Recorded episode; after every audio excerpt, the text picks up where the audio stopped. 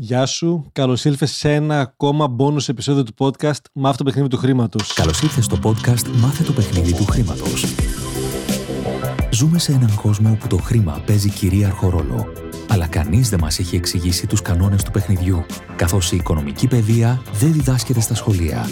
Γιατί το χρήμα είναι παιχνίδι; Είναι σκοπός ή μέσο; Είναι το χρήμα το πιο σημαντικό πράγμα στη ζωή; Αυτό είναι το σωστό μέρος για σένα που θέλεις να μάθεις πώς να διαχειρίζεσαι σωστά τα χρήματά σου, πώς να αποκτήσεις παθητικά εισοδήματα και πώς να αρχίσεις να χτίζεις όλες τις σωστές συνήθειες που θα σε βοηθήσουν να πετύχεις όλα όσα ονειρεύεσαι. Γιατί το παιχνίδι του χρήματος είναι τελικά το παιχνίδι της ζωής.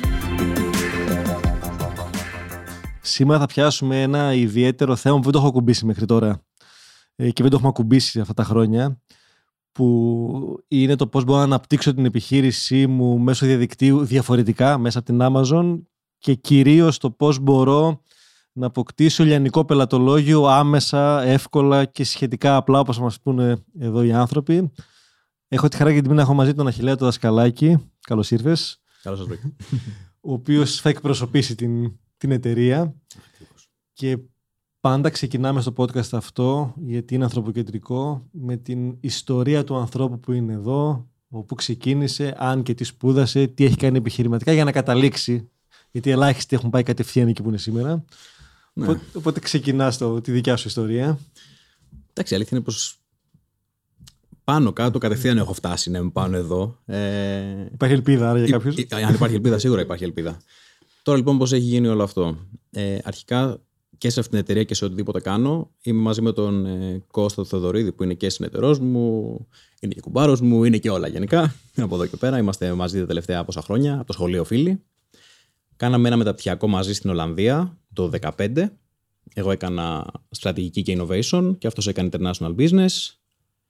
Ε, να πω τώρα αυτό το κομμάτι της ιστορίας θεωρώ ότι είναι ωραίο και έχει και λίγο πλάκα πάνω στο κομμάτι ας πούμε. Ο Κώστας είναι μισός Γερμανός. Άρα λοιπόν, όταν ήμασταν εκεί στην Ολλανδία, όπως καταλάβαμε, εντάξει, προφανώς έχουμε πάει για μεταπτυχιακό κάπου, τα χρήματα. Πώς να ζητήσεις πια από του δικούς σου. Θέλεις και κάποια χρήματα παραπάνω. Άρα λοιπόν, τι σκέφτεσαι όταν δεν έχεις χρήματα. Εντάξει, μην πάω να ξοδέψω πάρα πολλά, μην πάω να κάνω πολλά πράγματα. Έβλεπα τον Κώστα εκεί που είχαμε ξεκινήσει και ήταν. Δεν ξόδευε κι αυτό σαν εμένα. Ξαφνικά, δώσ' στο σούπερ μάρκετ ο Κώστας, δώσ' του να αγοράζει πράγματα ο Κώστας. Τι γίνεται, ρε παιδιά, λέω. Και λέω, μια μέρα, πού τα βρίσκεις τα λεφτά, τι κάνεις.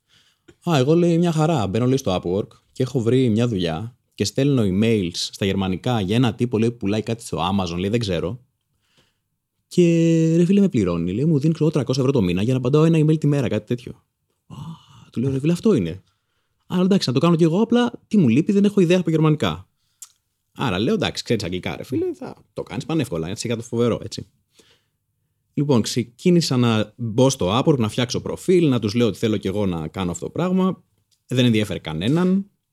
Και είχα βάλει και 20 ευρώ την ώρα τότε, γιατί νόμιζα ότι είμαι κάποιος και εγώ στα αγγλικά έχω πάρει προφίλ.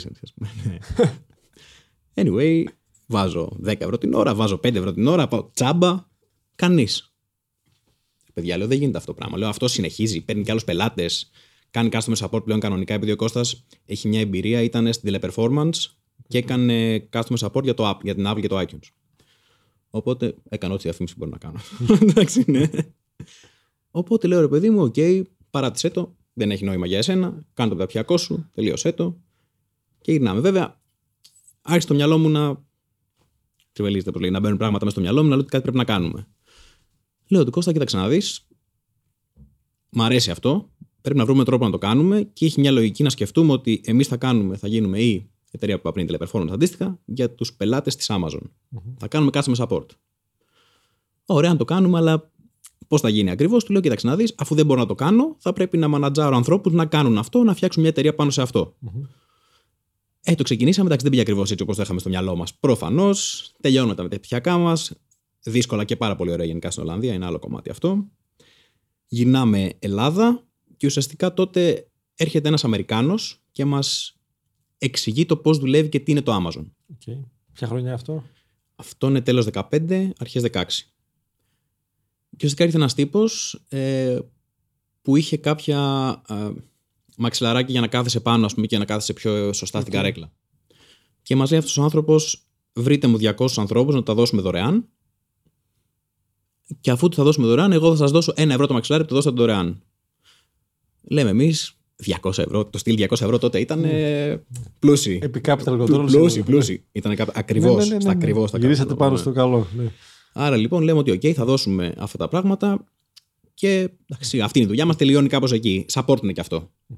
Και βλέπουμε ότι δίνοντας αυτά δωρεάν, τότε η Amazon είχε ένα πράγμα το οποίο μπορούσε να δώσει 200 δωρεάν προϊόντα, να πάρεις 200 reviews, να ανέβουν τα keyword ranking σου και ουσιαστικά να βγεις στην πρώτη σελίδα και να πουλάς πολύ περισσότερο. Αυτός μας έδινε 200 ευρώ, 250 τότε γι' αυτό, ας πούμε, επειδή το κάναμε και γρήγορα. Και αν δεν κάνω λάθος, αυτός τζίραρε εκείνο το μήνα 100-100 κάτι χιλιάδες από αυτό. Οπότε σιγά σιγά καταλάβουμε ότι κοίταξε να δεις, ωραίο το customer support, ωραία όλα αυτά, αλλά μάλλον υπάρχουν και άλλα πράγματα να δεις. Δηλαδή, μπήκαμε μέσα στο Amazon, είδαμε τι σημαίνει FBA, τι σημαίνει το branding, τι σημαίνει ότι πουλάω στην Amazon και φτιάξαμε σιγά σιγά την εταιρεία που ονομάζεται Satisap, που κανείς δεν ξέρει από πού βγαίνει και όλοι την μπερδεύουν και είναι satisfaction και support, αν το κάνουμε μαζί. Το όνομα βγήκε ένα βράδυ στην Ολλανδία, οπότε προφανώς καταλαβαίνουμε όλοι δεν έχει, δεν έχει τεράστια λογική, λογική. Ναι, ναι, ναι. Αλλά... Με βαθύ brainstorming. Ακριβώς, πολύ βαθύ brainstorming, ναι. Και ουσιαστικά από εκείνη την ημέρα γυρίσαμε εδώ πέρα. Ο Κώστας είχε πάντα στο μυαλό του ότι μπορεί να κάνει κάτι και με τα γερμανικά που του ανοίγουν πόρτες. Εγώ τότε είχε έρθει μια εταιρεία από τον εδώ στην Ελλάδα και είχαμε κάνει κάποιες ε, συνεντεύξεις και είχα πέρασει μια επόμενη φάση όπου εμείς κατάγαμε και εκείνους πελάτες από πριν. Και θυμάμαι σαν τώρα ότι με έχει πάρει τηλέφωνο, όχι recruiter, από το HR της εταιρείας αυτής και μου είπε: Έχεις περάσει την τελευταία φάση, έχετε μείνει ξέρω εγώ πέντε άτομα. Ή τρία πόσα ήταν. Και μου λέει: Πρέπει να έρθεις αύριο από τα γραφεία μας.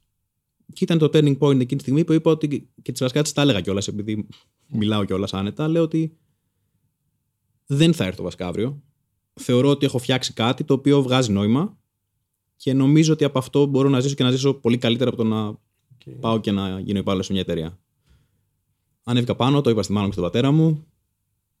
Με βρήσανε.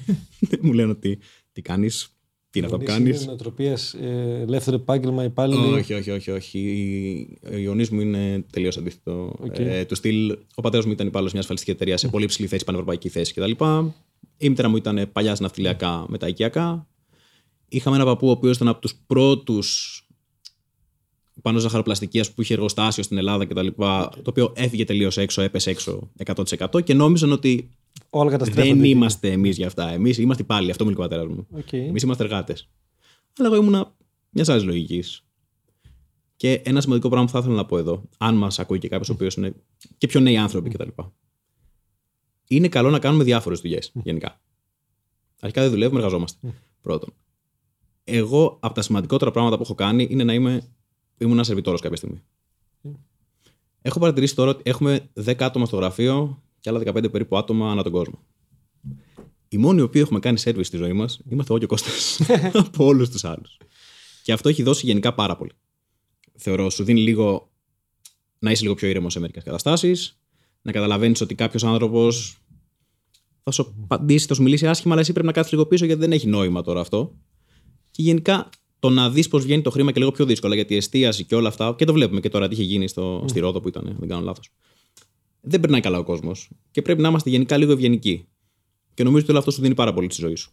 Κλείνει παρένθεση, δεν έχει παραπάνω νόημα να το Η πούμε αυτό. αλήθεια είναι ότι έχουμε πει σε πολλά επεισόδια εδώ με διάφορες αφορμές ότι όχι απλά δεν πρέπει να κρύβω ότι έχω κάνει εστίαση, είναι τρελά γαλόνια και τα, οι δεξιότητες που παίρνεις εκεί, εάν το κάνεις έτσι συνειδητά, είναι εκπληκτικά πολλές και πολύπλευρε. Σίγουρα. Ναι.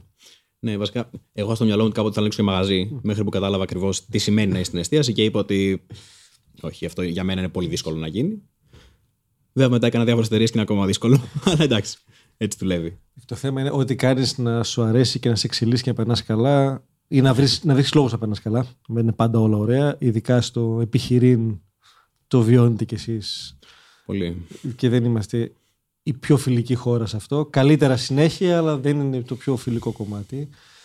Για να εξηγήσουμε στου ανθρώπους που δεν έχουν ιδέα οι περισσότεροι. Πάμε λίγο αρχικά λίγο τι είναι το Amazon για όποιον δεν έχει ιδέα, τι μπορεί να κάνω εκεί πέρα μέσα και ποιους ακουμπάει αυτό σαν αντικείμενο.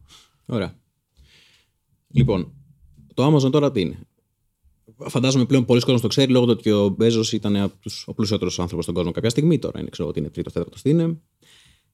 Amazon είναι η μεγαλύτερη πλατφόρμα, η δεύτερη μεγαλύτερη, να βάλουμε και το Alibaba, αλλά και η Λιανική πώληση, ας πούμε, είναι η μεγαλύτερη πλατφόρμα που μπορεί κάποιος να πουλήσει προϊόντα είτε από πολύ μεγάλες εταιρείες μέχρι και ιδιώτες. Θα φτάσω και εκεί, αυτό έκλεινε το πριν. Μέσα δηλαδή μπαίνει ο κάθε άνθρωπος, ειδικά στο εξωτερικό, Αγγλία, Γερμανία, πάμε για Ευρώπη και Αμερική. Ε, μπορείς να παραγγείλεις κάτι, ξέρω εγώ, πριν τις 12 και να σου έρθει στο σπίτι σου την ίδια μέρα, οτιδήποτε. Από συμπληρώματα διατροφής, τα πάντα, πάντα. Το Amazon έχει μέσα τα πάντα. Και αρκεί να πούμε, το συζήταγα και πριν λίγο αυτό με κάποιον, ότι στην Αμερική περισσότερος κόσμος ψάχνει απευθείας πράγματα στο Amazon παρά στο να ψάξεις στην Google για να βρεις κάτι. Εντάξει, νομίζω πλέον το κάνουμε και στην Ελλάδα αυτό. Αν δεν κάνω λάθος. Δηλαδή, εγώ προσωπικά στο Scrooge θα ψάξω. Πάλι, Πάλι κάνουμε τέτοιο, ναι. Το ότι κάτι έχει μπρανταριστεί είναι μια χαρά. Ναι, ναι, ναι. Σημαίνει ότι κάτι κάνει καλά. Ακριβώς. Για να φτάσει να είναι. Και αντίστοιχα το, το Plus που έχει το Scrooge είναι το Prime που έχει η Amazon. Κάπως έτσι δουλεύει, ας πούμε. Η πάνε η είναι κάπου παράλληλη.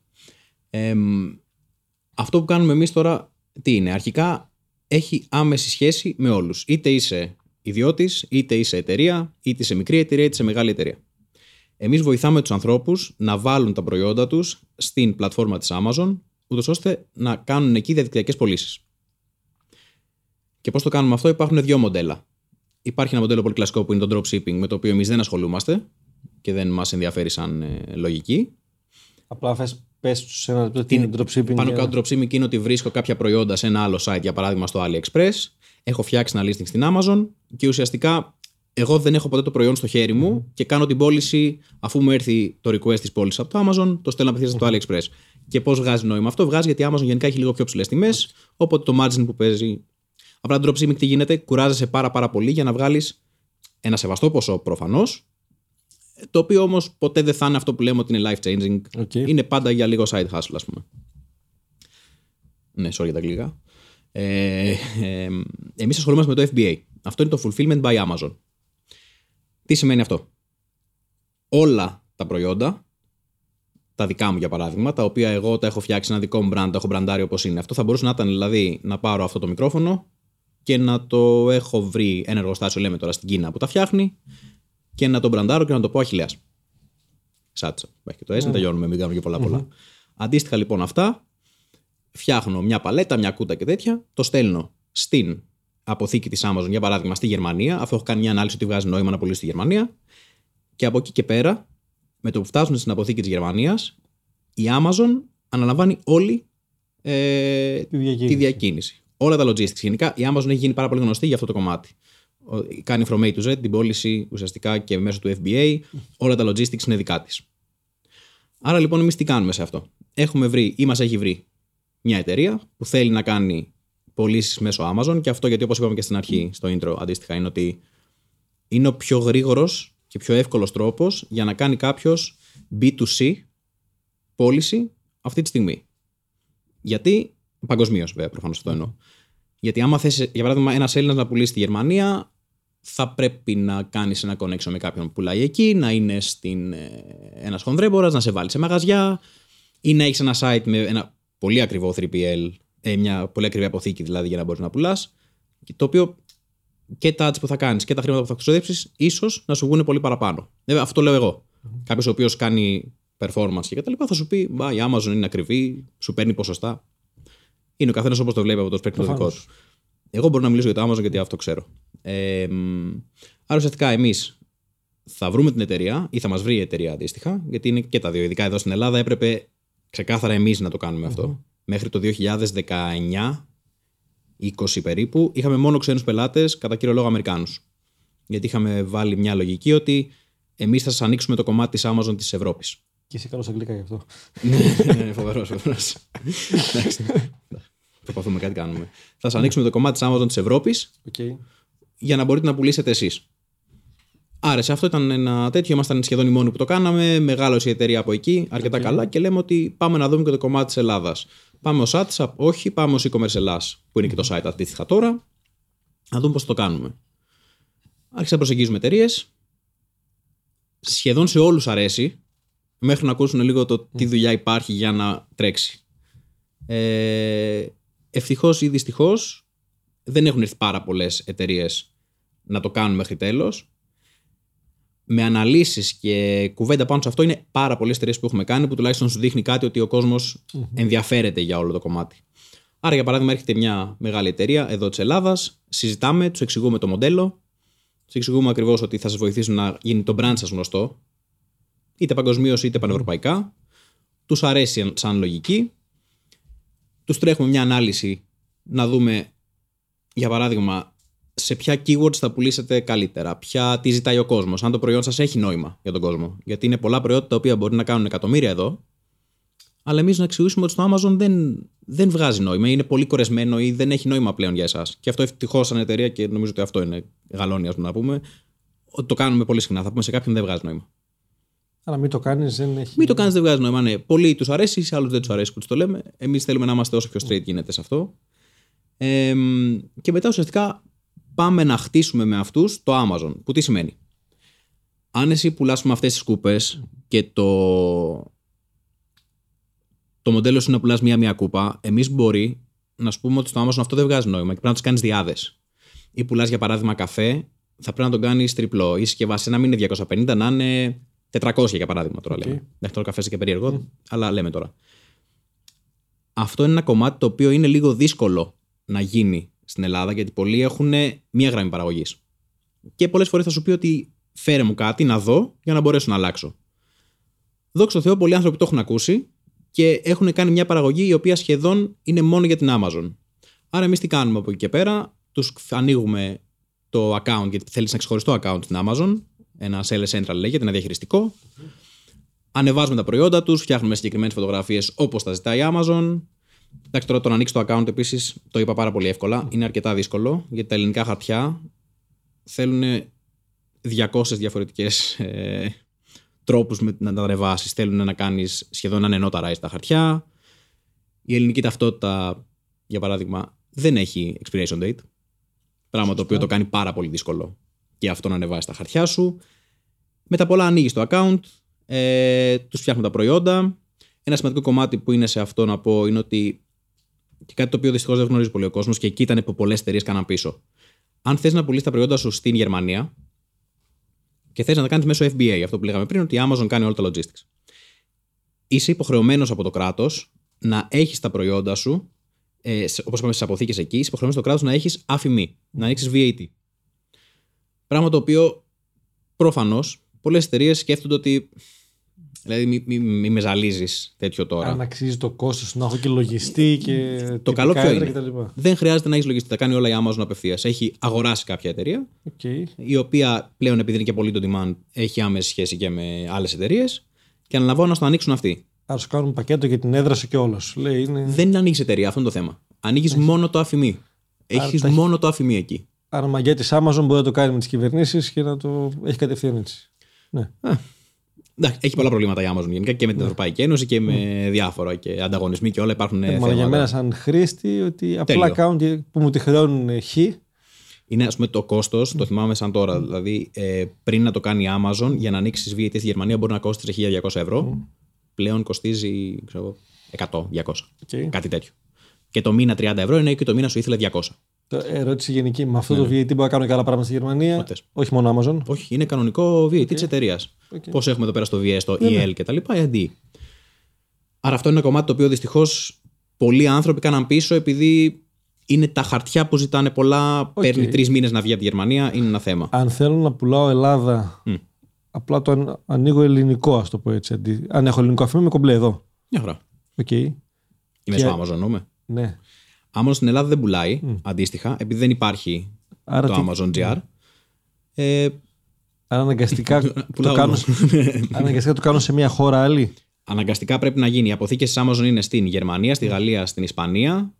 Ε, στην Ιταλία το είπα. Όχι. Ωραία, στην Ιταλία, στη Γαλλία, στην Ισπανία, στη Γερμανία, έχεις στην Πολωνία, έχεις στην Τσεχία. Άρα επιλέγω χώρα από αυτές επιλέγει συνήθως χώρα από αυτές για να αποθηκεύσει τα πράγματα. Άρα και VAT υποχρεωτικά σε αυτή τη χώρα. Ακριβώς. Okay. Και μετά αντίστοιχα από τη Γερμανία μπορεί να πάει και στις 27 χώρες. Άρα σε μία χώρα το κάνω και ξεμπερδεύω. Περίπου. Περίπου, ναι. Okay. Γιατί το να πάει από τη Γερμανία σε Γερμανία, τα FBA fees που θα εξηγήσω και αργότερα είναι χ. Για να πάει από τη Γερμανία σε μια άλλη χώρα μπορεί να είναι 2 όχι 2 χ, εντάξει, 1,5 χ, ας πούμε. Να μην συμφέρει. Να μην συμφέρει. Αλλά γενικά τεστάρεις αγορές και μπορείς να κάνεις διάφορα πράγματα. Και το, το επιχειρηματικά το κόστο παύλα ρίσκο είναι ότι χρειάζεται να έχω, να έχω στείλει από πριν Ναι. στη Γερμανία την παλέτα μου ή την κούτα μου ή το, έχει- το μήνυμα μπορεί να Ακριβώς. έχω. Το μήνυμα μπορεί να είναι και ένα, δηλαδή δεν έχει θέμα. Ναι, Ε, μπορεί να με συμφέρει εμένα το ένα να πάει εκεί. Ακριβώς, Πέρα δεν εδώ τα, συμφέρει. νούμερα- τα νούμερά μου τα μεταφορικά θα είναι πολύ καλά τώρα όσο μιλάμε με έναν φίλο που πήγε να το κάνει και τα συνδέω τώρα μεταξύ τους όλα. Ναι. Ε, που ήταν κάτι με τρόφιμα και εν τέλει δεν τον συνέφερε η διαδικασία αυτή γιατί ήταν και κατάψυξη και τέτοια που ήταν πολύ περίπλοκο. Ναι. και πανάκριβο κιόλας συγκεκριμένο. το Ναι, είδαμε και οκ. τελευταία. Ε, ουσιαστικά ναι, εκεί είναι το πρόβλημα. Ε, ότι. Βέβαια, εντάξει, κακά τα ψέματα. Είναι μια επιχειρηματική κίνηση. Δεν γίνεται να μην έχει ρίσκο. Αν δεν είχε ρίσκο, θα Ναι. Μα το δεν κάναμε είναι όλοι. πέρα Στο δωμάτιό μου και Ακριβώς. τα πουλάω από εδώ. Ακριβώς. Μα και αυτό αντίστοιχα, γιατί τα έχεις φτιάξει και εδώ. Ναι, ναι. Είναι- Έχει ένα ρίσκο. Τώρα, πώς κάνεις minimize το ρίσκο, όταν γνωρίζεις κάτι, αν το γνωρίζεις εσύ, βρίσκει κάποιον να το γνωρίζει, κάνεις μια ανάλυση, μια έρευνα. Αν θα πάει 100%. Δεν μπορεί να το ξέρεις. Αυτό δεν Σίγουρα. το πούμε και ποτέ δεν έχει και σημασία. Απλά το δεν διαδικαστικό είναι ότι χρειάζεται να έχουν πάει τα προϊόντα μου εκεί Σίγουρα. Ακριβώς. και μετά να είναι διαθέσιμα στο site τους. Αυτοί αν δεν τα πάρουν, δεν τα ανεβάζουν πάνω, φαντάζομαι. Όχι, υπάρχει ένας άλλος τρόπος ο οποίος ουσιαστικά τα στέλνεις και από εδώ, αλλά δεν σε προτιμάνε οι αγοραστές, γιατί όλοι αυτοί συνήθως αγοράζουν το Prime, έτσι λέγεται. Άρα λοιπόν έχουν πληρώσει το, μη- το χρόνο 80 ευρώ περίπου, ας πούμε, κάπως έτσι. Νομίζω, αν δεν κάνω λάθος, 80 ευρώ είναι. Ε, και θα προτιμήσουν το μυαλό πώς δουλεύει, αφού έχω, έχουμε το Scrooge Plus, ωραία. Και σου λέει το Scrooge Plus, πρέπει να έχεις καλάθι πάνω από 20 ευρώ. Πώς εμένα ξαφνικά, ενώ δεν χρειάζομαι να χαλάσω 20 ευρώ, πάντα χαλάω 20 ευρώ, το μυαλό σου σου πάει εκεί. Και αντί να πληρώσεις 3 ευρώ μεταφορικά, λες, ας πάρω κάτι που κάνει άλλα 12 για να χαλάσω 3. Ε, είναι λογικό όμως. Έτσι και στο Prime σου λέει: Το έχω πληρώσει, δεν θα πάρω εσένα, θα πάρω τον άλλον που έχει το Prime του. Αντίστοιχα, πολλές φορές βέβαια το να τα στέλνεις από εδώ είναι για μεγάλα προϊόντα, όπου αυτό μπορεί να βγάζει και νόημα οικονομικό. Δηλαδή, ένα τραπέζι μπορεί να έχει πιο πολύ νόημα να το στείλεις από εδώ παρά να το στείλεις από θήκες. Ε, μ, Άρα ανοίγω το. ανοίγουμε το account. Κάνουμε τα χαρτιά μας για το VAT. Για παράδειγμα, στη Γερμανία αυτό μπορεί να πάρει και τρεις μήνες. Η Γερμανία είναι πάρα πολύ αργή. Καμία σχέση δηλαδή με. Υπάρχει να με κόψουν, ναι. Άμα το κάνουμε εμείς, όχι. Έτσι. τα χαρτιά είναι, είναι πάντα τα χαρτιά που στέλνεις. Δεν βοηθάει η Amazon, δεν βοηθούσε τουλάχιστον ειδικά παλιότερα στο τι ακριβώς χαρτιά χρειάζεται να δώσεις. Δηλαδή σου έλεγε trade registry. Όχι, αν έχει κλάδο που Ο- δεν περνάω από συνέντευξη που Όχι. είναι τι κάνω. Όχι, όχι. Ε, όχι στο, στο να ανοίξεις το account. Εντάξει. Έχει μια μικρή συνέντευξη, αφού βασικά δίνεις όλα στα χαρτιά, κατά ψέματα. Και έχει και ένα face control τώρα τελευταία. Αλλά δεν κόβεσαι, δεν υπάρχει. Οκ. Το μόνο πρόβλημα, ας πούμε, ε, είναι ότι δεν διαφημίζονται, για παράδειγμα, ε, sex toys και τέτοια πράγματα μέσα στην Amazon. Είναι, πάρα Εκεί πολύ, πολύ- είναι πολύ προσοδοφόρο αυτό μέσα, σαν κλάδος όντως, αλλά δεν διαφημίζονται. Ε, άρα λοιπόν, έχουμε στείλει τα προϊόντα εκεί. Έχουν φτιαχτεί τα, το account, έχουν, φτιαχτεί, τα- έχουν ανέβει πάνω, γιατί η Amazon μέσα έχει το κάθε προϊόν σαν μια, σε- έχει μια σελίδα προϊόντος, όπου ένα πολύ σημαντικό κομμάτι και σε αυτό είναι να έχεις trademark στο brand σου. Και αυτό γιατί, γιατί σου ξεκλειδώνει παραπάνω διαφήμισης, σου ξεκλειδώνει παραπάνω περιεχόμενο, έχει το A content που είναι να έχεις φωτογραφίες πολύ ωραίες και, και, και άλλους τρόπους για να μιλήσεις για το προϊόν σου και κάποια βίντεο έξτρα. Αλλά το πιο σημαντικό είναι ότι σου δίνει παραπάνω διαφήμιση. Αν δεν έχεις trademark όμως πανευρωπαϊκό και όχι μόνο ελληνικό αντίστοιχα και και αμερικάνικο, δεν σε αφήνει να τα κάνεις αυτά και ουσιαστικά η Amazon σε πάει και δύο βήματα πίσω γιατί δεν σε αφήνει να πάρεις και κάποια extra reviews που μπορείς να πάρεις. Το Α και το Ω γενικά είναι να έχεις τα reviews στην Amazon. Πάντα αυτό ήταν. Okay. Κάποτε ο κόσμος πλήρωνε για τα reviews, που προφανώς είναι απαράδεκτο, λάθος. Ε, ε, έγιναν πολύ πλούσιοι λόγω αυτού του πράγματος. Ε, Πολλοί κόσμοι που ξέρω κι εγώ και ο Κώστας αντίστοιχα. Και πλέον η Amazon σου έχει δώσει μια λογική ότι με ένα χι ποσό μπορείς να πάρεις μέχρι 20 reviews από ανθρώπους οι οποίοι είναι trusted της Amazon, άνθρωποι που παίρνουν, είναι καθημερινοί, καθημερινοί σαν εμένα και σένα αντίστοιχα, παίρνουν το προϊόν και τους επιστρέφεται το κόστος του. Και σου λένε την πραγματική αλήθεια. Που βέβαια πολλές φορές είναι και πολύ straight. Ας μπορεί να έχεις ένα mail και να σου πει Δεν μου άρεσε το mail. Τέλος. Δύο αστέρια. Που δεν μπορείς να καταλάβεις το λόγο, ας πούμε. Αλλά έτσι είναι. Άρα λοιπόν, έχουμε ανοίξει, έχουμε αυτά τα έξτρα, έχουμε το trademark. Όλο το παιχνίδι μετά είναι πάνω στη διαφήμιση και πώς μπορεί να κάνεις να πουλάει το προϊόν. Μετά εκεί, και κατά ψέματα, χρειάζεται κάποιον ο οποίος πρέπει να το ξέρει. Είναι PPC, διαφήμιση pay per click η λογική της. Άρα διαφήμιση εντός της Εντός της πλατφόρμας. Είναι απεριόριστο και τελείωτο το. Είναι αχανής πλατφόρμα. Είναι αχανής πλατφόρμα και είναι και ακριβούτσικη πλατφόρμα, ενώ ότι αντίστοιχα, εκτός από ένα fee που έχει το μήνα από αυτό, εντάξει, είναι 25 ευρώ το μήνα, ας πούμε, μετά το budget που μπορείς να χαλάσεις είναι όσο θες. Πραγματικά όσο θες. Δηλαδή, διαφημίζονται όλα εκτός από τα που είπαμε πριν και είναι σε ένα ε, bidding war, ας πούμε, με όλους τους άλλους με τον πρώτο σκοπό να βγει στην πρώτη σελίδα όσο πιο ψηλά γίνεται. Άρα πληρώνω με τα κλικ διαφημιστικά για να εμφανιστώ στον κόσμο. Ακριβώς. Έχει μέσο cost per click ή είναι ανάλογα με τον κλάδο. Είναι με το προϊόν, με το προϊόν και τον κλάδο. Ναι, ναι, ναι. Okay. Ε, Δυστυχώς ή ευτυχώς μέσω COVID ανέβηκαν πάρα πολύ. Mm-hmm. Άρα ουσιαστικά το καλό που κάνει η Amazon είναι ότι πλέον δεν σημαίνει μόνο ποιος έχει λεφτά. Mm. Πρέπει να είσαι καλός και σε όλα τα άλλα. Δηλαδή το content σου να είναι καλό, η διαφήμιση σου να γίνεται σωστά. Το να πετάξω απλά λεφτά είναι σαν την Google θα τα φάει, δεν έχει πρόβλημα. Ναι, σα ίσα που βγάζει πολλά χρήματα. Ε, το θέμα είναι να έχεις το καλύτερο δυνατό content για να κάνει τον άλλον να γυρίσει και να πάρει το προϊόν το δικό σου.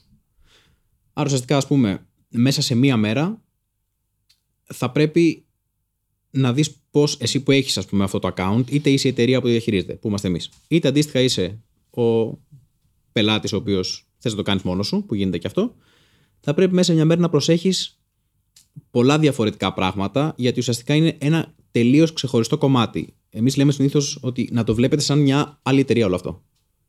Και σε πολλούς ανθρώπους οι οποίοι λένε ρε παιδιά, πώ να ανοίξω μια άλλη εταιρεία για να το κάνω, η, ερώτηση, η απάντησή μας είναι πολλές φορές ναι. Μην μπλέκεις τώρα τα άλλα πράγματα που έχεις. Άμα στην Ελλάδα ανοίγουμε μια ή και μέσα σε δύο ώρες. Σε μια ώρα. Άνοιξε μια καινούργια εταιρεία και κάτι βάσισε το όλο αυτό το μοντέλο, γιατί είναι τελείως διαφορετικό μοντέλο από όλα τα άλλα, με την καινούργια εταιρεία θα μπορούσες. Γρήγορη ερώτηση, εάν ναι. το έχουμε σαν απάντηση. Ναι. Το, λογιστικό. Από τη στιγμή που έχω ανοίξει έστω τη Γερμανία. Ωραία.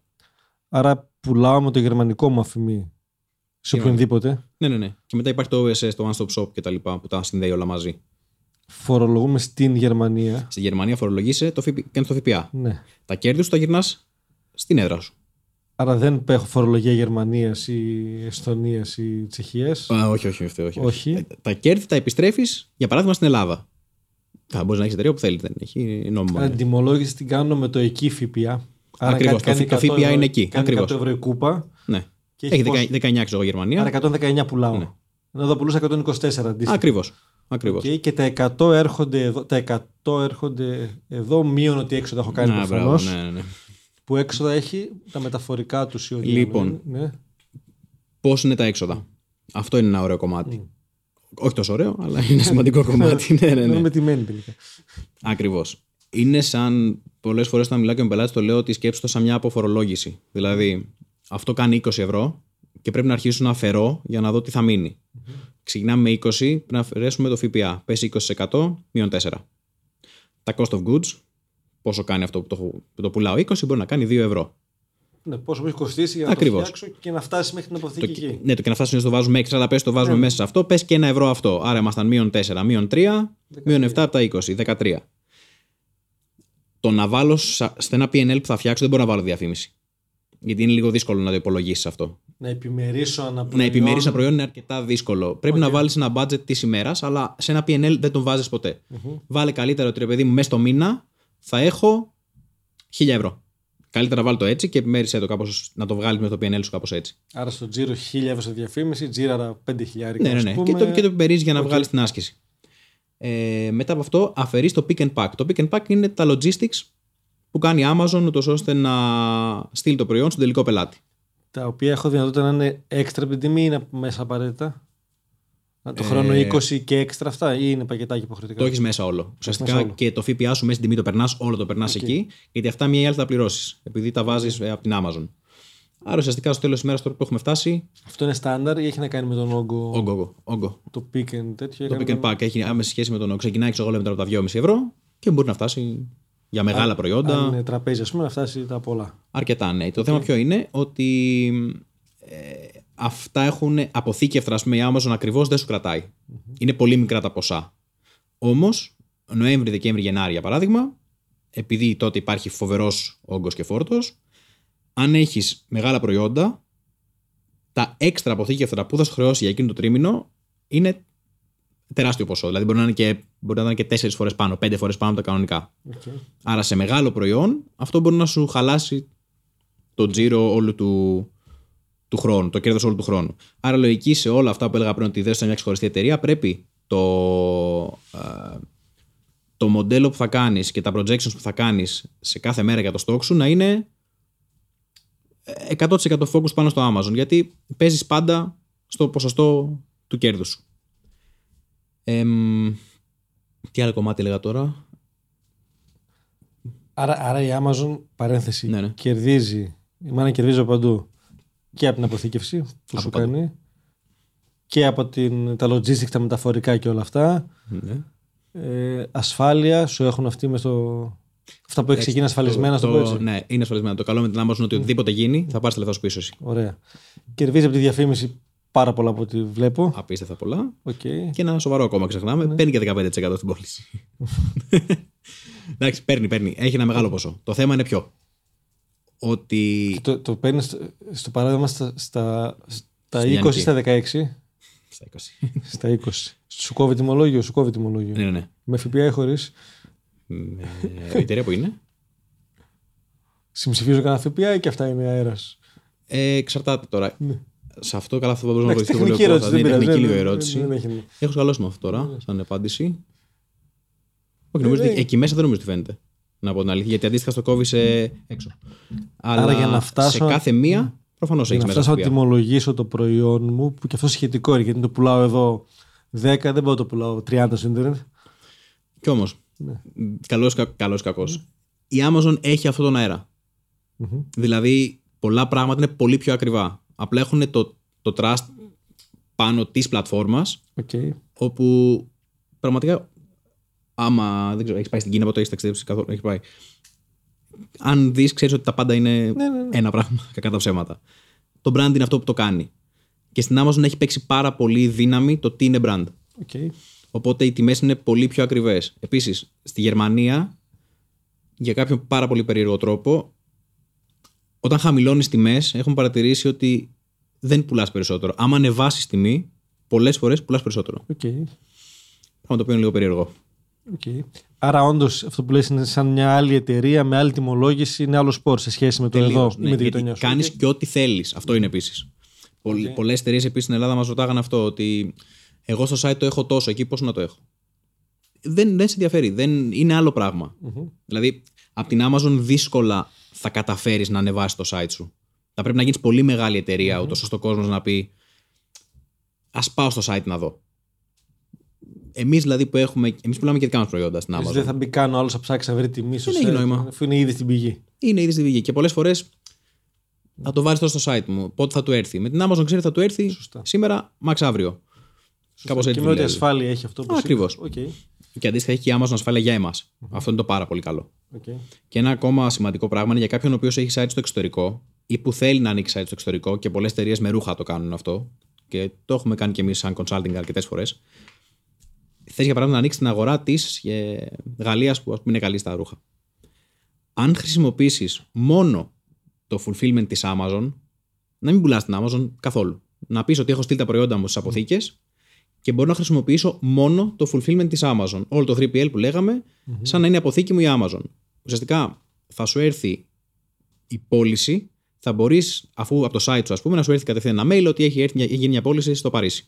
Εσύ το στέλνεις απευθείας από την Amazon και ουσιαστικά κερδίζεις καθώς του πάνε την ίδια ημέρα. Πίστεψε με, σίγουρα σε καλύτερη ή ίδια, σε καλύτερη βασικά τιμή από ότι θα είχες να χρησιμοποιήσει από εκεί τα fulfillment Μμμ. ξένα σε 3PL. Καλά, δεν συζητάω για Ελλάδα, εκεί είναι Μμμ. ακραίες διαφορές. Δηλαδή, ε, μίλαγα με κάτι φίλους που έχουν μια εταιρεία με γυαλιά ε, και ουσιαστικά μου λέγανε ότι πληρώνουν γύρω στα 9 ευρώ για να στέλνουν same day, ας πούμε, ή next day delivery από Ελλάδα στη Γαλλία. Και λέω ότι «Ρε παιδιά με την Amazon αυτό είναι 3. Δηλαδή, βγάζεις τόσο γρήγορα μπορείς να κερδίσεις πολύ παραπάνω. Οκ. Άρα και αυτό βοηθάει για κάποιον ο οποίος μπορεί να μην θέλει να χρησιμοποιήσει την Amazon, αλλά πηγαίνει έτσι. Οκ. Άρα αυτό αφορά οποιονδήποτε υπό προϋποθέσεις. Θα γίνει μια άσκηση, αυτό που είπες στην αρχή, να δούμε αν ταιριάζει το προϊόν του ή όλο αυτό. Λοιπόν, το θέμα ποιο είναι. Αν έχεις ήδη προϊόντα, πρέπει να γίνει άσκηση. Πρέπει να γίνει έρευνα, πρέπει να πούμε εμείς τι πιστεύουμε γι' αυτό. Ούτε γκουρού, είμα- γκουρού. Δεν είμαστε θεοί. Ό,τι θεωρούμε εμείς βάση αριθμών, αυτό θα πούμε. Κάποιος και πολλοί είναι αυτοί που λένε ότι εγώ αυτό έχω, αυτό θέλω να βάλω και θέλω να το βάλω γιατί έχω κάνει μια δική μου στρατηγική. Το ακούω πολύ και το κάνει.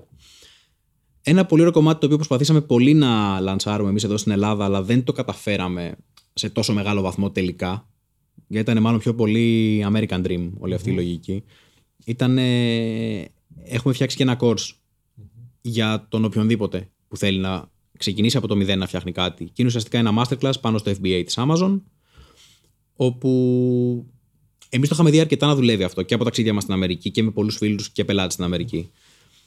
Ξεκινάς από το μηδέν, έχεις ακούσει για την ευκαιρία και εμείς μέσα σε 10-11 ώρες το οποίο το έχουμε ξέρω online μπορείς να δημιουργήσεις, να βρεις προϊόν, να φτιάξεις brand, να κάνεις την ανάλυση, να τα βάλεις στο Amazon και να ξεκινήσεις να πουλάς αυτό δεν πήγε ακριβώς.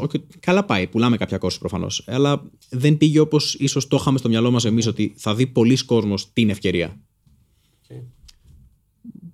Δεν ξέρω για ποιο λόγο δεν το έχει δει ακριβώς. Απλό άνθρωπο που θέλει να το κάνει αυτό. Ναι. Okay. Θα μάθει τους τρόπους, OK. Okay. Σε πραγματικότητα είμαι εγώ υπάλληλος κάπου. Ναι, ναι. Τέλεια. Και θέλω να ξεκινήσω να το κάνω με χ προϊόν, με white label ή με δικό μου ή με ό,τι θέλω πάνω εκεί. Χρειάζεται να ανοίξω εταιρικό ΑΦΜ εδώ. Ναι. Άρα ένα θέμα είναι αυτό, μπορεί να έχουν κάποιοι άνθρωποι ενδεχομένως. Έχουν κλώζε. Ναι. Έτσι, με ό,τι έξοδα μπορεί να έχει, να κάνω την άσκησή μου, να βάλω μέσα και επιτήδευμα και ελληνικές εφορίες και όλα αυτά. Γιατί στο προηγούμενο, για να mm. κλείσουμε, ξεκινήσαμε στα 20 ευρώ, 16 χωρίς το ΦΠΑ. Φτάσαμε, ξέρω ότι μένουν 8 κέρδος. Α πούμε, ναι, ναι. 7 ότι είναι. Ε, αυτό έρχομαι να φορολογηθώ εδώ; Έχουν περάσει τα άλλα στα έξοδα ή δεν ξέρω αν να φορολογηθούμε. Ναι. Το θέμα εντάξει, θα έχουμε και έξοδα και διαφήμιση κτλ. Κάθε 15 μέρες γίνεται μια καθάριση. Τα οποία περνάνε στα έξοδα μου εδώ. Τα της Amazon διαφημιστικά. Τα βγάζεις έξοδα, ναι, ναι, ναι. ναι. ναι, ναι. Σου Άρα... το κανονικά τιμολόγιο και το βγάζεις εδώ στα έξοδα σου. Άρα, ναι. εγώ μένω στα 7 ευρώ που είναι το κέρδος μου, τα 6, το 8 πόσα είναι, να έχω ελληνική φορολογία που είναι 22%. Μια χαρά, κομπλέ. Μια χαρά το συνυπολογίζω και αυτό. Ναι, μια χαρά το ξέρω. Πλέον μια χαρά είναι. Ναι, ναι, ναι, το, πιστεύω και το λέω και ας λέω καθένα τι θέλει. Είμαστε κομπλές σε αυτό. Μέσα. Από που είναι πλέον flat συγκεκριμένο, έχω ζήσει ελεύθερο επάγγελμα σαν αρχιτέκτονας το 2005, φτάνουμε 45% μέσα. Σταδιακά προς τα πάνω. Ναι, ναι. Έτσι. Άρα το συνυπολογίζω και αυτό μέσα. Ε, τα λογιστικά σου είναι πολύ φθηνά εδώ. Αντίστοιχα. Σωστά. Άρα το μόνο που βλέπω εγώ σαν θέμα ή σαν φόβο πολλών ανθρώπων είναι ότι θα μπλέξω, θα σε εισαγωγικά στο μυαλό του. Με το ΦΠΑ στο εξωτερικό και τι θα γίνει. Και με το να έχω εταιρεία εδώ μέσα. Για κάποιους. Ναι.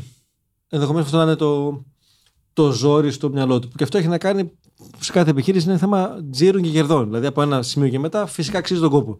Όσο το θες, βασικά. Ναι. Δηλαδή, αν είναι να έχω 500 ευρώ κέρδη το μήνα, δεν αξίζει να κάνω εταιρεία εδώ με όλα αυτά για να το κάνω. Ενδεχομένως. Ναι. Έχει να κάνει και με τα νούμερα που φέρνω το δω όλο αυτό ή πώς το πιστεύω. Αυτό, πώς το πιστεύω βασικά, εγώ αυτό θεωρώ. Mm-hmm. Και πόσο είμαι διατεθειμένος να αντί να σκέφτομαι ότι θέλω να βγάλω λεφτά, να κάνω κάτι για να βγάλω λεφτά. Ωραία. Αυτό παθητικοποιείται κάποια στιγμή; Ή χρειάζεται να είμαι συνέχεια; Ή ανάλογα με το προϊόν την... Λοιπόν, υπάρχουν δύο τρόποι να παθητικοποιήσει γενικά τα πράγματα. Το ένα είναι το delegation, το να δώσεις τελείως σε ανθρώπους να τα κάνουν, που είτε είναι στην ομάδα σου είτε τους εμπιστεύεσαι. Το οποίο, αν το αφήσεις οτιδήποτε δικό σου από ό,τι έχω με τη μικρή εμπειρία που έχω, οτιδήποτε αφήσει να το κάνουν 100% οι άλλοι. Σε αφήνει. Σε αφήνει. Συμφωνούμε. Εκτός αν πούμε έχεις συνέδριο τον Κώστα που έχω εγώ και με βοηθάει εμένα πάρα πολύ και έχει βάλει γενικά πολύ πλάτη. Γιατί εγώ αυτό που σου λέγα και πριν off camera που ήμασταν. Μουσική, συγγνώμη σε διακόπτω, ναι, ναι. που είναι η δικιά μου νοοτροπία επιχειρηματικά 100%, ναι. τον κατάλληλο τον συνεταιρίζομαι. Δεν, τον delegation δεν τον ναι, έχω με, πολύ καλό υπάλληλο. Δεν το συζητάω αυτό. Ναι. Δεν... Άρα αν φτάσω να συνεταιριστώ 100%. Ε, τώρα εγώ τώρα με τον Κώστα δεν είμαστε συνέταιροι. Απλά αυτό λέω. Αντίστοιχα έλεγα ότι φέτος ο Κώστας για μένα με έχει βοηθήσει πάρα πολύ αυτό που έλεγα γιατί έχω κάνει ένα παιδάκι όπως σου είπα. Είναι Μικρό. Η χρονιά φέτος ήταν δύσκολη, ας πούμε. Και εκεί μπορείς να έχεις ανθρώπους μαζί σου συνέτερους, οι οποίοι ξέρεις ότι ό,τι και να γίνει. Κουπί, ναι. Εδώ ξέρω Θεό, έχει τραβήξει πολύ κουπί. Αργοναύτης είναι. Δυνατός. Ε, αντίστοιχα όμως, αν δεν έχεις και άτομα στην ομάδα σου τα οποία να τα εμπιστεύεσαι, γιατί μένει γι' αυτό είναι πάνω απ' όλα. Πρέπει γενικά εδώ και ειδικά στον κλάδο και της διαφήμισης κτλ. ο κόσμος να αρχίσει να πληρώνει λίγο παραπάνω Δηλαδή δεν γίνεται η μισθή που δίνει μια εταιρεία στη δικιά μου, που είμαστε νέα παιδιά, δεν καμιά φοβερή εταιρεία, να δίνουμε περισσότερους μισθούς από ό,τι δίνουν πολύ μεγάλες εταιρείες του χώρου και παγκόσμιες εταιρείες. Πρέπει λίγο ο κόσμος να αρχίσει να πληρώνει παραπάνω, γιατί. Πώς να το πω. Προφανώς κάποια στιγμή θα φύγει κάποιος mm-hmm. υπάλληλος. Και το να φύγει επειδή πάει κάπου καλύτερα είναι OK. Αν φύγει επειδή είναι δυσαρεστημένος, Και καιρό πριν φύγει δεν θα σου κάνει καλή δουλειά. Σωστά. Άρα, αν τα έχεις αφήσει και όλα πάνω του, δεν θα πάει και καλά. Τώρα, το να το παθητικοποιήσεις όπως λες, στο 100% δεν θα γίνει ποτέ. Δεν το βλέπω εγώ ότι μπορεί να γίνει. Το να γίνεις σε ένα μεγάλο κομμάτι, νομίζω ναι. Αλλά ο στόχος για εμάς και σε όσους κάνουν αυτή τη δουλειά είναι ότι θέλουμε. Εκτός πια αν σα αρέσει τόσο πολύ η δουλειά σου. Δηλαδή, είσαι αρχιτέκτονας ή είσαι, δεν ξέρω ακόμα. Εντάξει, θα ήθελε να έχεις ένα site hustle, OK, το ακούω. Αλλά ο στόχος είναι να σε αρέσει τόσο πολύ αυτό που θα κάνεις πλέον, που σε έχουμε μάθει να κάνεις, όπου να πεις ότι δεν με ενδιαφέρει τίποτα άλλο. Okay. Μ' αρέσει αυτό που κάνω. Και είναι πάρα πολύ ενδιαφέρον γενικά. Εντάξει, φαντάζομαι και αρχιτεκτονική είναι ακόμη πιο ενδιαφέρουσα. ναι. Αυτό και έχει να κάνει και με αυτό που προωθώ εκεί έτσι. Δεν το κάνω για τα χρήματα, είναι το προϊόν που θα βγάλω έξω οτιδήποτε να έχει και νόημα ενδεχομένως. Ναι. Ένα άλλο πράγμα σοβαρό πάνω σε αυτό, επειδή πολλοί κόσμος έρχεται με τη λογική ότι έχει ένα προϊόν και θέλει να πουλήσει ένα προϊόν. Και μας ρωτάει ποιο, ας πούμε, αυτό πουλάει, είναι το προϊόν αυτό καλό, να βάλω αυτό το προϊόν. Η απάντηση είναι ότι θα πρέπει να πουλήσεις αυτό που πουλάει. Όχι αυτό που σου αρέσει. Δηλαδή, δεν έχω να μ' αρέσει μια κούπα, πώς να το πω. δεν έχει κάτι μια κούπα, είναι μια κούπα. Δεν έχει να μ' αρέσει. Ε, αν πουλάει αυτή η κούπα, ξαφνικά αρχίζει και μου αρέσει λίγο παραπάνω και κοιτάω πόσο αυτή την κούπα θα την κάνω να πουλήσει πιο πολύ και πιο πολύ και να ανέβω. Η όλη λογική είναι πάντα να βρίσκεις τι πουλάει, ούτως ώστε αυτό να πουλάς κι εσύ. Το πιο πολύ ουσιαστικά δεν είναι το, δεν είναι το παιχνίδι. Λέω, μην βλέπω το παιχνίδι. πιο πολύ δεν είναι να δεις το προϊόν σαν προϊόν. Είναι η διαδικασία του να βγάλεις καινούριο προϊόν το day to day που είναι αρκετά επίπονο, ας πούμε, κάποια στιγμή. Ειδικά αν έχει να κάνεις και μεγάλους τζίρους και να πουλάς πολλά προϊόντα. Δηλαδή, αυτό που εμείς έχουμε και μια εταιρεία που έχουμε συμπληρώμα διατροφής, που πουλάμε, ξέρω εγώ, 8.000-9.000 κομμάτια το μήνα. Το να κάνεις εκεί το, το stock management είναι αρκετά δύσκολο. Πόσο μάλλον και μέσα στο COVID, όπου σταμάτησαν να έρχονται πράγματα για να μπορείς να βρεις είτε πλαστικά είτε οτιδήποτε. Ε, άρα, εκεί είναι το όλο θέμα, για να επιστρέψουμε και στο πριν, ότι δεν μπορείς να το δώσεις τελείως κάπου. Θα πρέπει πάντα να είσαι εκεί, να παίρνεις τις αποφάσεις και να δουλεύεις πάνω σε αυτό. Άρα, για να δω αν το έχω σωστά, είτε έχω ήδη μια επιχείρηση που έχει προϊόντα κτλ. Ναι. Έχω, δεν έχω e-shop. Είναι ένας τρόπος να βγω στο ευρύ κοινό απευθείας. Ή και σε αγορές που δεν θα πήγαινε αλλιώς. Ή θα ήταν πολύ κοστοβόρο να το κάνω εκεί. Είναι όμως πάνω στα προϊόντα μου να φτιάξω και άλλες παραλλαγές που να έχουν νόημα, να μπω στη διαδικασία της πλατφόρμας μέσα. Άρα μπορεί να έχω ήδη και την υποδομή και την παραγωγή και τα logistics τα δικά μου είναι σχετικά πιο εύκολο που το έχω όλο αυτό. Το άλλο είναι μια διέξοδος σε ανθρώπους οι οποίοι θέλουν να πάνε προς το ελεύθερο επάγγελμα και να μην είναι μισθωτοί. Ε, με μικρή σχετικά επένδυση αρχική είναι απλά να βρω το προϊόν που ταιριάζει, να κάνω μια πρώτη παραγωγή προφανώς και να τη στείλω σε αποθήκες Amazon. Άρα δεν μιλάμε για δεκάδες χιλιάδες ευρώ. Μπορεί να είναι κάτι πολύ πιο μαζεμένο και με μικρότερο κίνδυνο. Αυτά που θα ρισκάρουν να είναι λίγα. Και εκεί πλέον μου άρεσε αυτό σαν διαδικασία, γιατί εδώ τους μαθαίνουμε να μπούμε στο σωστό παιχνίδι του χρήματος που είναι να βάλω πλέον και τα χρήματά μου να εργάζονται για μένα yeah, ή και το χρόνο μου πιο παραγωγικά, να μπορέσω να γίνω ελεύθερος επαγγελματίας και ας μην είμαι πολύ καλό σε κάτι απαραίτητα ή γιατί δεν έχω το σούπερ ταλέντο ή γιατί δεν σπούδασα κάτι που να έχει νόημα αντίστοιχο. Έτσι. Απλά πίζω εκεί που είμαι, έχω διάθεση και όρεξη. Τώρα σκέφτομαι φωναχτά και να βρούμε διέξοδο που προφανώς, εάν το κάνω καλά και με όσο υπομονή χρειάζεται, μπορεί να έχει και πολύ μεγάλα νούμερα και αυτό να, να, να μην ξέρω και πού θα πάει, έτσι. Πολύ μεγάλα. Μέσα εκεί. OK. Okay. Άρα έχει νόημα για ανθρώπους που ακούνε και θέλουν παράλληλα με ό,τι κάνουν να δοκιμαστούν στην επιχειρηματικότητα. Σωστό. Και από ένα σημείο και μετά μπορούν να το κάνουν και full time ή να είναι πλέον full επιχειρηματίες εκεί. Σίγουρα. Ε, ε, εμείς αυτό έχουμε δει. Δηλαδή, έτσι όπως ξεκινήσαμε και το 2016 αντίστοιχα, είδαμε ανθρώπους οι οποίοι όλοι έκαναν άλλε δουλειέ. Ο ένας ήταν τραπεζικός, ο άλλος ήταν γιατρός, ο άλλος ήταν αντίστοιχα κι άλλος ένας ο οποίος ήταν ε, μεσίτες, ε, αρχιτέκτονες. Όντως, ήταν άνθρωποι οι οποίοι κάνουν άλλα πράγματα. Και οι οποίοι τα παράτησαν όλα. Μέχρι και ο γιατρός που λες ότι ένας γιατρός είναι focus σε αυτό που κάνει 100%, το άφησε. Και δεν ήταν το χρήμα. Βέβαια, ο άνθρωπος τώρα τι κάνει, πάει και βοηθάει σε αποστολές. Έτσι, δηλαδή, όντως κάνει αυτό που ήθελε ως γιατρός με ένα φοβερό income από το Amazon. Σίγουρα. Σίγουρα και το να μπορώ να κάνω αυτό που μου αρέσει έχοντας λύσει διάφορα οικονομικά θέματα. το όνειρο. Το, όνειρο. το κάνω και ναι, με, με άλλη χαρά και, άλλο, ε, και άλλη απόλαυση. OK. Okay. Άρα οι άνθρωποι έχει νόημα για όλους. αρκεί να βρουν αυτοί νόημα σε αυτό. Έτσι, δεν είναι ότι κάνει για ειδικές ομάδες ανθρώπων. Ωραία. Ένας τρόπος λοιπόν είναι για όσους έχουν ήδη επιχείρηση, έρχονται σε επαφή με εσάς για να δουν αν αυτά που ήδη έχουν κάνουν ή με πιο βέλτιστο τρόπο μπορεί να γίνει. Άρα και είναι μια συμβουλευτική, φαντάζομαι, από εσάς μέχρι ένα σημείο και αν κάνει αυτό, τους αναλαμβάνετε και στα διαδικαστικά, εάν το επιλέξουν Ακριβώς. και στο μετά support ενδεχομένως Ναι, ναι, ναι. και όσο τρέχει. Okay. Και το δεύτερο κομμάτι είναι θέλω εγώ από μόνος μου γιατί μου αρέσει και ψάχνουμε και είμαι εδώ έτσι παίρνω το course για να το δω from A to Z πώς γίνεται και ή αν σκαμπάζω το κάνω κιόλας. Ακριβώς. ή αν όχι θέλω βοήθεια πάλι έρχομαι σε επαφή για το, Αντίστοιχα, ναι. το αρχικό στήσιμο κτλ. Okay. Okay. Okay. Ε, και εμείς λογικά αυτή είναι η λογική ότι βοηθάμε να στηθεί κάτι και είμαστε εκεί. Αν θέλει κάποιος να είμαστε και μηνιαία μαζί του, να τον βοηθάμε ή όχι. Δηλαδή το course αντίστοιχα, που αυτό είναι το πιο δύσκολο κομμάτι, κάποιος το κάνει μόνος του. Έχουμε και ένα Facebook group όπου πάνε και μιλάνε μεταξύ τους όσοι έχουν πάρει το course για τι προβλήματα έχουν δημιουργηθεί.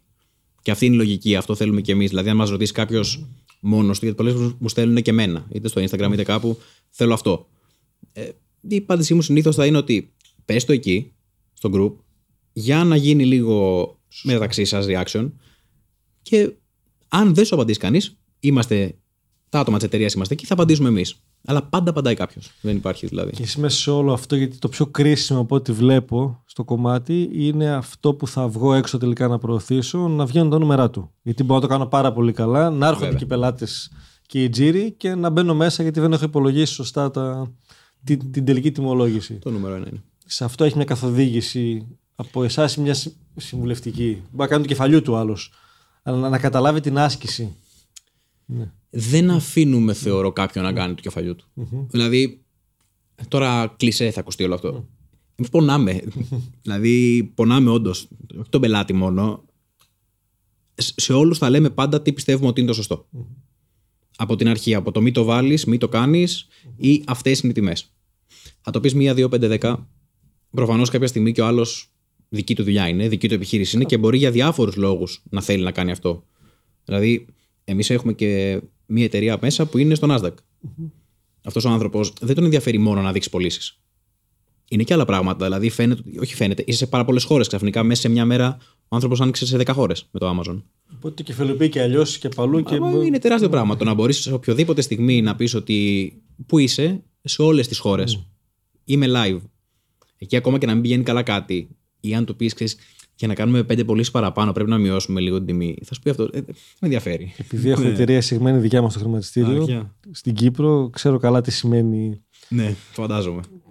σε αυτά τα επίπεδα τα δημόσια πλέον, ότι πολλές φορές από κάτι μπορεί να μπαίνεις και λίγο μέσα γιατί το κεφαλοποιείς από αλλού και μια χαρά είναι Μα- υγιέστατο. Μα δεν έτσι. σε νοιάζει Ναι, ναι, προφανώς. ναι. Προφανώς. Και πρέπει να δείχνεις κάποια πράγματα και εσύ, ούτως ώστε αυτό που λέμε. Είμαι παντού. Είναι σοβαρό αυτό. Έχει άμεση σχέση με αυτό που είπα και πιο πριν, ότι είναι ο πιο εύκολος τρόπος να, δείξεις- να δείξεις B2C πώληση Έτσι. παγκόσμια. Είναι, άμα το καταλάβει, κα- μόνο κάποιος ο οποίος ασχολείται με εμπόριο μπορεί να καταλάβει το ότι εγώ, ας πούμε, έχω ένα λάδι που αύριο μπορώ να το στείλω στην Αμερική και να το πάρει οποιοδήποτε στην Αμερική. Είναι, είναι ακραίο λίγο, αν το σκεφτούμε αυτό. Δεν ήταν απλό αυτό πριν το Amazon. Όχι. Ήταν πολύ Είναι δύσκολο. και όσοι έχουν δοκιμάσει, γιατί έχω πολύ καλούς φίλους στη Θεσσαλονίκη με πολύ premium λάδι και όχι μόνο που έχω ζήσει από κοντά το struggle για να μπουν στην Αμερική με τους χοντρέμπορους και τις διαδικασίες που τελικά τα χρήματα που ξοδέψαν ήταν αδιανόητα πολλά. Τα καταφέρανε εν τέλει, έβγαλε νόημα μέσα, αλλά θα μπορούσαν να είχαν κλείσει από αυτό. Από τη δοκιμασία να φτάσουν εκεί μέσα. Και θα μπορούσε. Δηλαδή, δεν θα μπεις ποτέ από το Amazon στο σούπερ μάρκετ, αλλά δεν σε απασχολεί. Πας κατευθείαν στον πελάτη λιανικής. Δηλαδή. Ναι, μπορεί μπορείς και να μπεις αντίστοιχα και από το Amazon. Δηλαδή, πολλές εταιρείες το κάνανε και αυτό. Γιατί μεγαλώσανε πολύ, Οπότε τους ούτως ώστε ζητήσανε. κάποια στιγμή ναι, τους Ναι, ναι, ζητήσανε. ναι. Σαν brand το χτίσανε εκεί, σε ψάχνουν. χτίσανε. Οκέι. Αυτό το brand building που μπορείς να κάνεις στο Amazon είναι πολύ μεγάλο. Το θέμα είναι το πόσο πάλι καλή ομάδα θα έχεις μετά για να μπορέσεις να το εξελίξεις. Γιατί πολύ ωραίο το να είσαι ο καλύτερος στην Amazon, πολλά λεφτά. Αν θες να πουλήσεις μια εταιρεία, αν είσαι μόνος στην Amazon, θα σου πει φίλε, και άμα κλείσει η Amazon, να μου πεις γίνεται; Το να σου κλείσει τα listings γίνεται πολύ εύκολα. Άρα εσύ έχασες όλο τον τζίρο. Αν όμως σε 15 διαφορετικά σημεία έχεις τα trademarks, έχεις ε, δικό σου site, έχεις 10 πράγματα διαφορετικά, όλο αυτό ανεβάζει τα, τα excess που λένε και καλά, τα, τα EP για να βγάλεις περισσότερα χρήματα σε μια ενδεχόμενη πώληση. Οπότε. Κάπως, κάπως έτσι το έχω στο, στο μυαλό μου όλο αυτό. Σούπερ.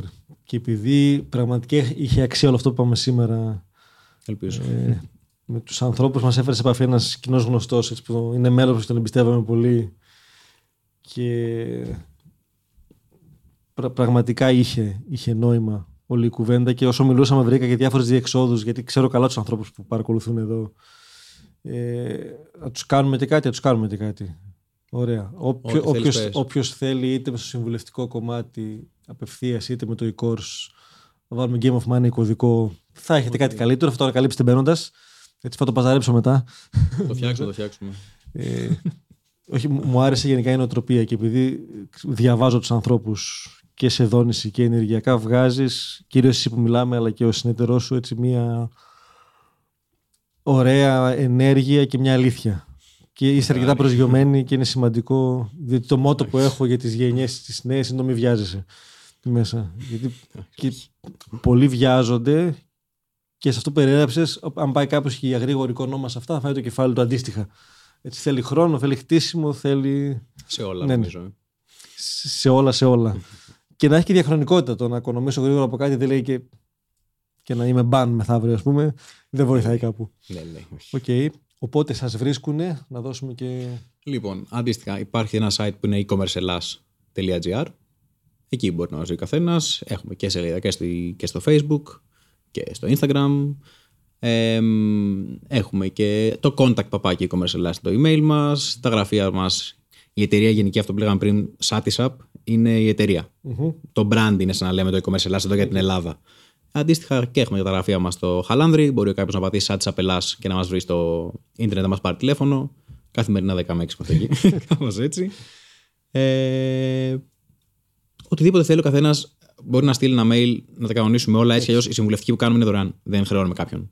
Για να του κάνουμε την ανάλυση που λέγαμε. Ουσιαστικά όλη η άσκηση του τη δίνουμε δωρεάν για να δούμε αν βγάζει νόημα για αυτόν και για εμάς αντίστοιχα. Ωραίο και τίμιο αυτό και δεν είναι πολύ συχνό. Οπότε μπρα- μπράβο για το κομμάτι. Άρα πηγαίνετε απευθείας με τα παιδιά. Έτσι, για το, στο, στο course τους θα βάλουμε το Game of Money σαν κουπόνι Τέλεια. έκπληξη ότι θα κερδίσετε από εκεί. και εάν πήρατε αξία από αυτό που ακούσατε ή βλέπετε, με χαρά να το μοιραστείτε και παραδίπλα πιστεύω βαθιά ότι η γνώση χρειάζεται να μοιράζεται. Εγώ πήρα αξία σήμερα. Είναι από τα, Χαίρομαι. από τα επεισόδια που έμαθα και είναι χρήσιμο για όλη την πορεία. Οπότε σε ευχαριστώ, σας ευχαριστώ και τους δύο που είστε εδώ. Εγώ ευχαριστώ. Και, Και ο Κώστας ευχαριστώ. τώρα που το γυρνάμε παντρεύεται τις δύο εβδομάδες, οπότε καλό, ναι, καλό γάμο, ναι, ναι. καλή απόλαυση με το παιδάκι. Ναι, να είναι όλα καλά βασικά. Υγεία να έχουμε πάνω απ' όλα. Ηρεμία να έχουμε όλοι. Ε, νομίζω ότι εντάξει. Και, και όπως Καλά ήδη, είναι. ήδη θα έχεις δει, κάνω στατιστικό, στους άντρες το κάνω γιατί έχω παραπάνω επαφή εκεί, ότι με το που έρχεται το πρώτο παιδί συνήθως είναι η εποχή που επιταχύνουμε κιόλας σε όλα. Δηλαδή Ναι. είναι, είναι άλλο το κίνητρο πλέον μέσα. Θα το δεις δηλαδή τώρα στην πορεία. Μεγα... Μεγαλώνει και η ευθύνη απ' τη μία και το τι θες να δημιουργήσεις. Φεύγεις από το κομμάτι του είμαι για την πάρτι μου. καλά, εγώ, καλά, σίγουρα. εντάξει, εγώ την είδα αλλιώς με αυτό. Δηλαδή, είδα, λίγο, λίγο, είδα το νόημα. Δεν το πίστευα αυτό το, αυτό το πράγμα, αλλά είδα το νόημα λίγο της ζωής. Ω, ναι. Είναι ωραία. Τέλεια. Να σε καλά, σε ευχαριστώ πολύ. Εγώ ευχαριστώ.